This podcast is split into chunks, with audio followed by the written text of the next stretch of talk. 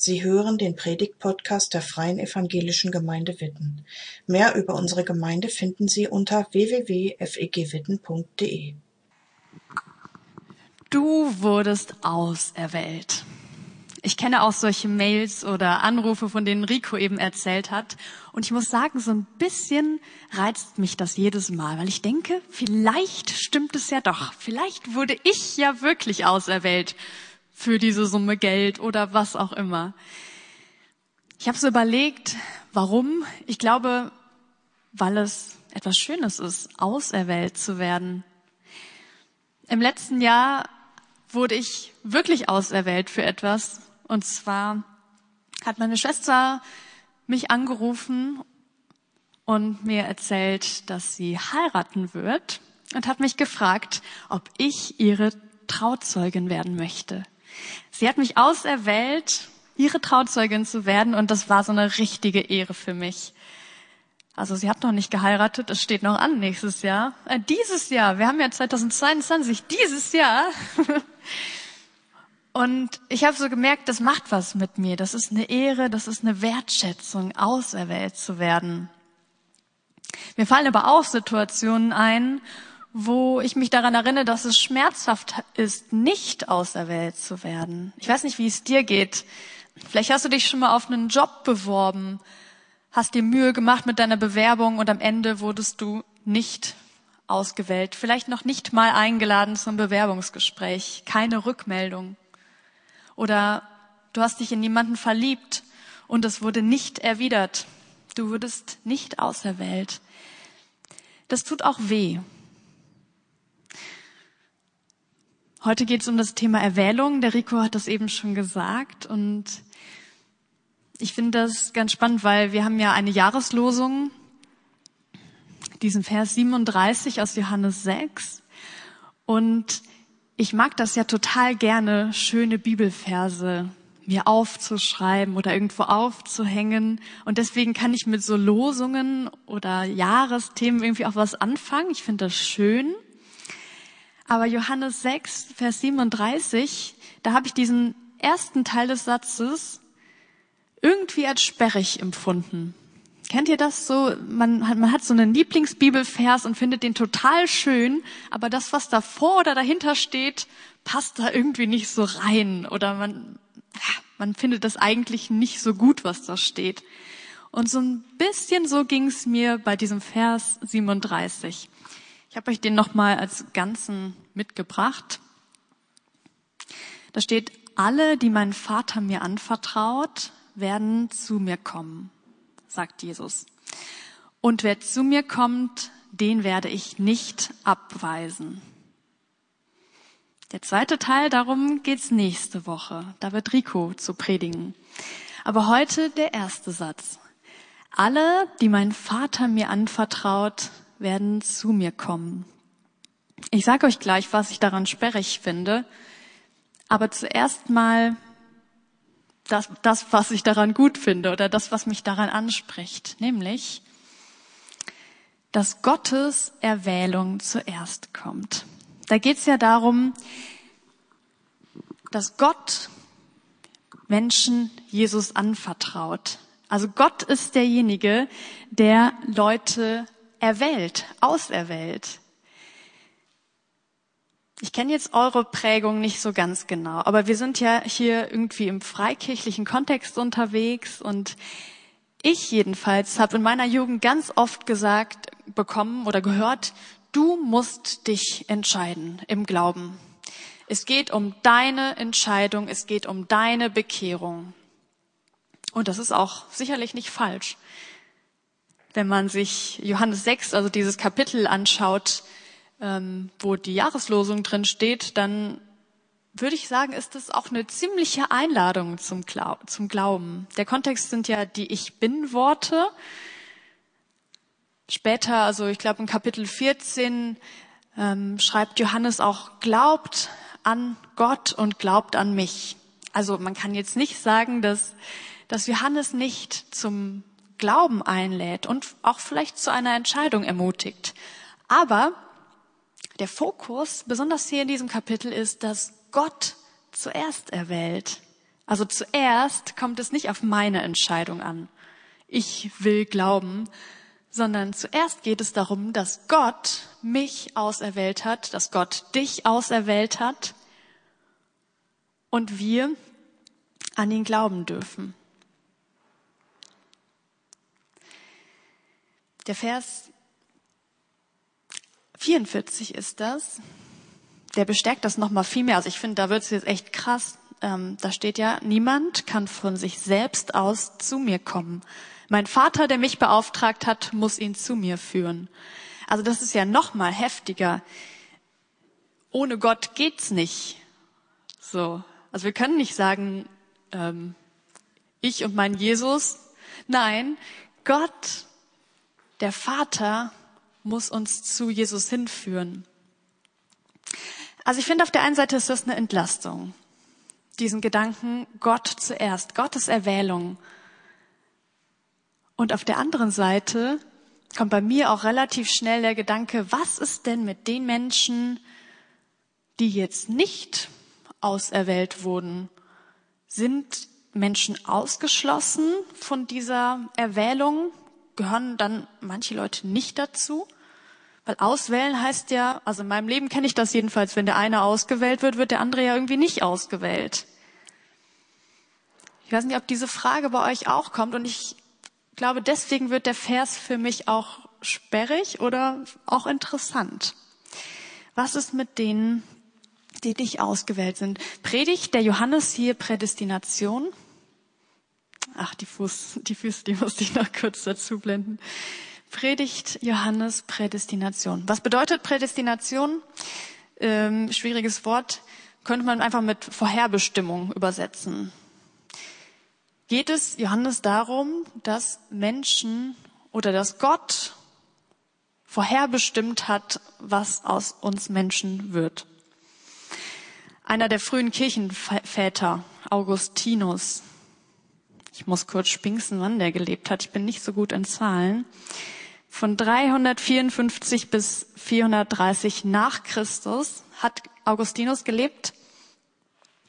Der hat diese Lehre zum ersten Mal so formuliert oder eingeführt, hat die Bibel gelesen und daraus abgeleitet, Gott, der souveräne Schöpfer, der allmächtige Schöpfer dieser Welt, der hat sich alles im Voraus, Voraus ausgedacht, wie diese Welt sein soll und eben auch, welche Menschen an Jesus glauben werden und welche nicht. Gott hat im Voraus schon bestimmt, die einen werden gerettet, die anderen nicht. Himmel, Hölle. Man nennt das auch doppelte Prädestination. Und es gab einige, die sich da so angeschlossen haben, zum Beispiel Johannes Calvin und viele Theologen, Christen, Christinnen haben sich dieser Lehre angeschlossen. Ich möchte mich aber sehr klar davon distanzieren weil aus meiner Sicht widerspricht diese Lehre dem biblischen Menschen und dem biblischen Gottesbild komplett. Ein Bibelvers vielleicht, ähm, der dagegen spricht. Gott will ja, dass alle Menschen gerettet werden und zur Erkenntnis der Wahrheit gelangen. Also das steht genauso in der Bibel. Gott möchte, dass alle gerettet werden. Also nicht die einen, die sind mir zu schlecht, die sollen eh nicht gerettet werden und nur die anderen, sondern alle. Und aus meiner Sicht ist das biblische Gottesbild auch so, dass Gott ein Gott der Liebe ist. Und zwar einer, dessen Liebe für alle Menschen reicht. Wenn Gott Liebe ist, dann passt es nicht zusammen, dass dann die einen von vornherein ausgeschlossen sind, dass die einen überhaupt nicht in Beziehung mit ihm leben dürfen. Und so eine Vorherbestimmung würde auch dem widersprechen, dass wir Menschen auch eine Verantwortung bekommen haben. Also wir müssen mal gucken im Schöpfungsbericht ganz am Anfang. Da geht es darum, dass wir Menschen als Ebenbilder Gottes geschaffen sind, dass wir von Gott als ein Gegenüber geschaffen sind, dass wir einen Auftrag von ihm bekommen, Verantwortung in dieser Welt haben.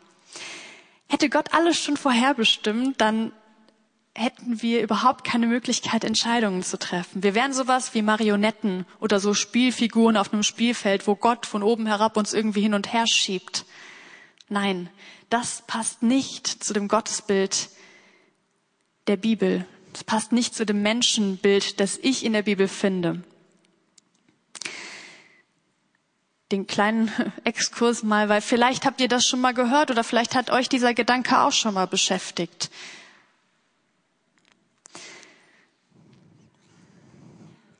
Was ist denn Erwählung eigentlich? Wenn es nicht Vorherbestimmung ist, was ist es dann? Ich glaube, dass Gottes Erwählung, ah, einmal zurück, genau. Ich glaube, dass Gottes Erwählung was Besonderes ist. Dass er Menschen zum Glauben auswählt. Also so wie das auch in Johannes, also in Johannes 6 stand. Gott beruft Menschen, um mit ihm in Gemeinschaft leben zu können. Und auch in ewiger Gemeinschaft. Ja, das bedeutet Erwählung. Aber interessanterweise ist Erwählung in der Bibel gar nicht so individualistisch gedacht, wie wir das vielleicht denken. Also ich bekomme das öfter von der älteren Generation gespiegelt, dass meine Generation sich ganz oft um, um sich selbst dreht, dieser Ich-Gedanke, individualistisch. Da ist ja irgendwie was dran, so.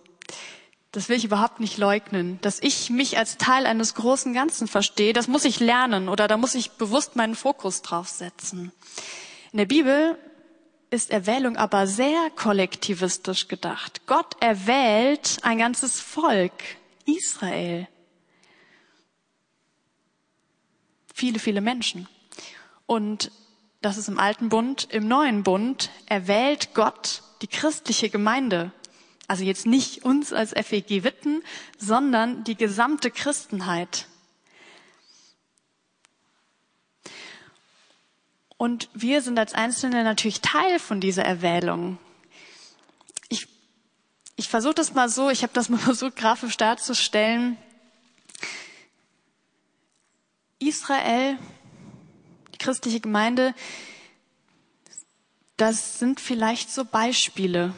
Also das Volk Israel, das ist ja interessanterweise kein besonders bedeutendes Volk gewesen. Irgendwo im, im Alten Testament steht, es war das geringste aller Völker. Und es gäbe oder es hätte sehr viel bedeutendere Völker gegeben, die Babylonier oder die Ägypter, später die Griechen. Also Völker, die Einfluss haben, die Macht haben, die hätte Gott sich ja auch erwählen können. Aber Gott nimmt Israel, dieses kleine, unbedeutende Volk. Vielleicht als Beispiel auch, um zu zeigen, hey, ich erwähle mir nicht nur die tollen, die besonderen. Vielleicht aber auch noch mehr als ein Beispiel, vielleicht als das Volk, von dem ausgehend andere Menschen teilhaben an Gottes Erwählung. Von der christlichen Gemeinde würde ich es genauso definieren. Die ersten Jünger, die waren keine besonderen Leute. Das waren nicht die tollen, starken, klugen Leute, die Gott erwählt hat, sondern das waren ja so ganz normale Teenager-Jungs. Von denen, mit denen hat es angefangen, mit denen hat Gott angefangen, ja, Gemeinde zu bauen.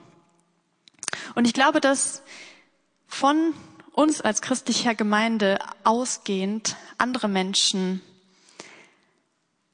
dazukommen. Ich verstehe Erwählung nicht so, dass das ein geschlossener Kreis ist, ich weiß nicht, wie gut ihr das hier kennen könnt. Ich habe versucht, da so einen Kreis anzudeuten, der eben nicht eine durchgängige Linie hat. Da gibt's nicht das drinnen und draußen, sondern Gottes Liebe, gilt für alle Menschen oder das Ziel, sein Wille ist, dass alle Menschen gerettet werden.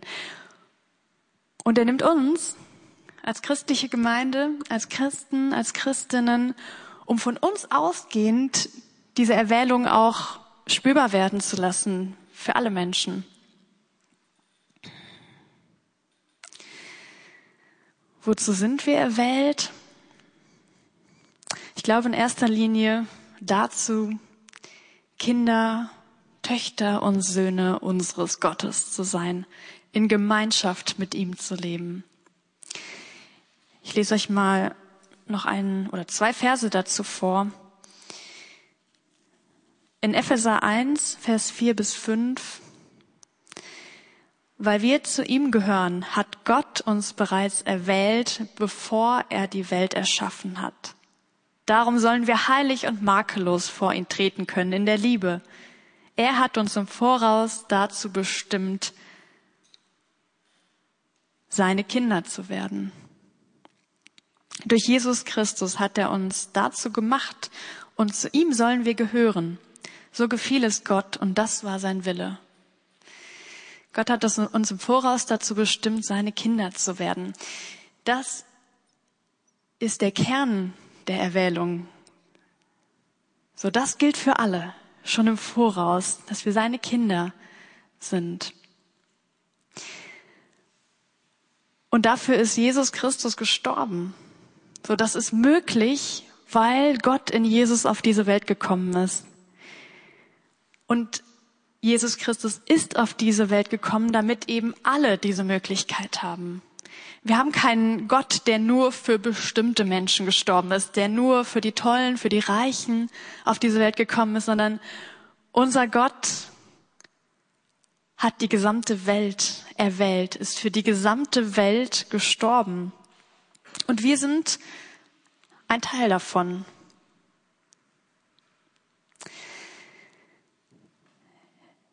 Ich weiß nicht, ob dir das so bewusst ist, aber ich möchte dir das einfach zum Anfang dieses Jahres nochmal ganz persönlich zusprechen. Du bist eine Tochter, ein Sohn Gottes. Du gehörst zu dem allmächtigen Gott, dem Schöpfer dieser Welt, der sich dein Vater nennt. Dazu bist du erwählt. Und das bedeutet, dass du deinen Alltag mit ihm leben kannst, dass du als sein Kind in seine Arme rennen kannst, so in deinem ganz normalen Leben. Es geht ja jetzt wieder alles los, irgendwie die, die ruhigen Tage sind langsam vorbei, die meisten müssen morgen wieder arbeiten. Und dann fängt ja auch der Stress wieder an und dann ist viel los. Vielleicht hast du mehrere Kinder zu Hause rumspringen. Vielleicht hast du einen Job, der dich echt stark herausfordert, wo du richtig viel zu tun hast. Vielleicht hast du Prüfungen in der Uni, in der Schule. Und da vergisst man das leicht. Ich vergesse das leicht, dass ich ein Kind Gottes bin und dass ich nicht alles alleine schaffen muss. Und das möchte ich dir auch sagen, wenn du wieder in deinen Trubel kommst morgen oder vielleicht bist du ja auch schon mittendrin oder gar nicht rausgekommen über die Feiertage, dann renn zu deinem Gott, renn zu Jesus, weil der ist da. Jeden Tag. Und da darfst du einfach mal alles rauslassen. Alles, was, was dich bewegt, was dich belastet. Ich lade dich dazu ein, das immer wieder zu tun. Und ich möchte uns, uns alle hier, daran erinnern, dass wir Teil einer Gemeinschaft sind. Teil dieser christlichen Gemeinde, die von Gott auserwählt ist um die ganze Welt zu retten. So. Wir sind die berufene, die erwählte Gemeinde. Das ist schon stark, finde ich, dass wir Teil davon sein dürfen. Alle, die mein Vater mir anvertraut, werden zu mir kommen. Gott hat uns Jesus anvertraut. Aber wir sind nicht die Einzigen. Wir gehören zusammen. Und ich finde das so stark, weil ich glaube, dass wir als Einzelne schon einen Unterschied machen in dieser Welt, aber als Gemeinschaft, als Gemeinde noch viel, viel mehr. Gott hat nicht ohne Grund die christliche Gemeinde, also Gemeinschaft erwählt. Bei den ersten Christen das finde ich ja sehr beeindruckend. Bei den ersten Christen war das nämlich so, die erste Gemeinde, die ist gewachsen aus zwei Gründen. Der erste war, also aus meiner Sicht jetzt mal verkürzt vielleicht, ne, aber der erste war, es gab da begabte, berufene Evangelisten. Da waren Paulus oder Petrus, die das Evangelium weitererzählt haben. Aber das zweite ist, da war eine Gemeinschaft von Gläubigen, die Gottes Liebe gelebt haben, die einfach in ihrem Alltag zusammengelebt haben und da ist was spürbar geworden. Da ist was spürbar geworden für die Leute, die das gesehen haben. Die Christen, die ersten, die haben nämlich einen Unterschied gemacht. Die haben in diesem römisch, in diesem römischen Reich da angesetzt, wo sonst niemand angesetzt hat. Sie haben den Armen geholfen, den Kranken. Sie haben zusammengehalten. Sie haben ihren Feinden vergeben. Sie haben für die gebetet, die sie gehasst haben. Also die Christen, die haben einen so großen Unterschied gemacht, dass wir in außerbiblischen Quellen lesen können von dem Kaiser Julian. Kaiser Julian hat nämlich seine ähm, Beamten und seine heidnischen Priester dazu aufgefordert, dass sie die Christen nachahmen in der Liebe.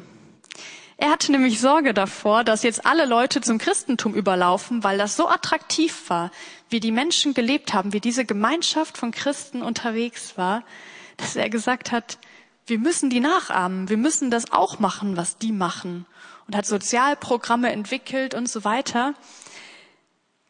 Natürlich hat Kaiser Julian nicht erkannt oder nicht gesehen, woher diese Liebe kommt.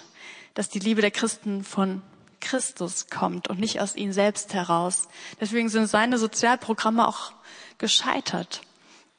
Aber mich bewegt dabei so sehr, dass alleine die Gemeinschaft und die Art, wie Liebe gelebt wurde von den ersten Christen, so, ja, so ein Aufsehen erregt hat.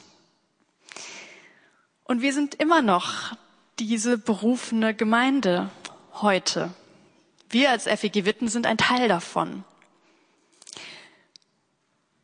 Erwählt, damit aus uns etwas hervorgeht, damit wir Strahlkraft haben. Und das ist ja schnell immer so ein Druck, der dann dahinter ist. Jetzt müssen wir auch noch irgendwie, jetzt müssen wir auch noch strahlen. So. Ich glaube, unser Auftrag ist es, dass wir einfach Kind sind. Kind von unserem Gott. Und uns lieben lassen. Und wir von dieser Liebe als erwählte Kinder Gottes dann einfach automatisch weitergeben. Ich bete dafür, dass wir im neuen Jahr Strahlkraft haben in unserer Stadt, in unserem Umfeld, und es geht nicht nur um dich. Ja, du machst auch einen Unterschied in deiner Stadt oder in deinem, da wo du lebst, ne, in deinem Umfeld. Aber es geht auch um, um uns als Gemeinschaft, als erwählte Gemeinde, weil wir gemeinsam eben was verändern. Vielleicht indem wir gemeinsam Aktionen starten, gemeinsam anderen helfen, gemeinsam lieben wie auch immer das geht, indem wir zusammenhalten. Und in einer Welt, wo echt Hass und Diskriminierung und Ausgrenzung herrscht, vielleicht macht es einen Unterschied, wie wir lieben, wie wir zusammen unterwegs sind.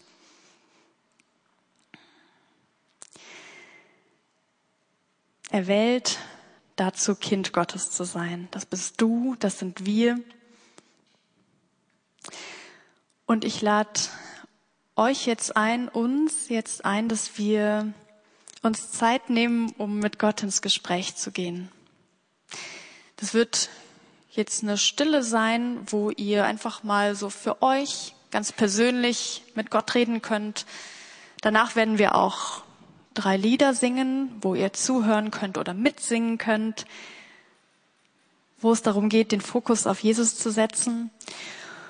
Und für die Zeit, in der wir ruhig sind, in der wir still sind, habe ich ein Gebet mitgebracht. Das könnt ihr beten, wenn ihr möchtet. Vielleicht hilft es euch, eure Gedanken auf Jesus auszurichten.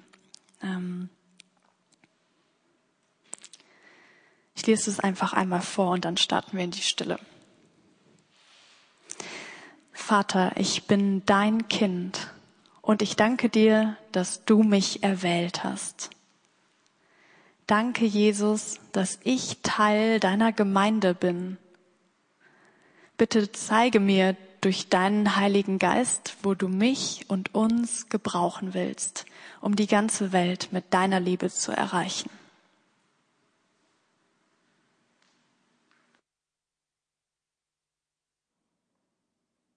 Danke fürs Zuhören. Sie wünschen sich jemanden, der ein offenes Herz und Ohr für Sie hat? Wir haben ein Team von Seelsorgern, das sich freut, für Sie da zu sein und vermitteln Ihnen gerne einen Kontakt. Anruf genügt unter Witten 93726.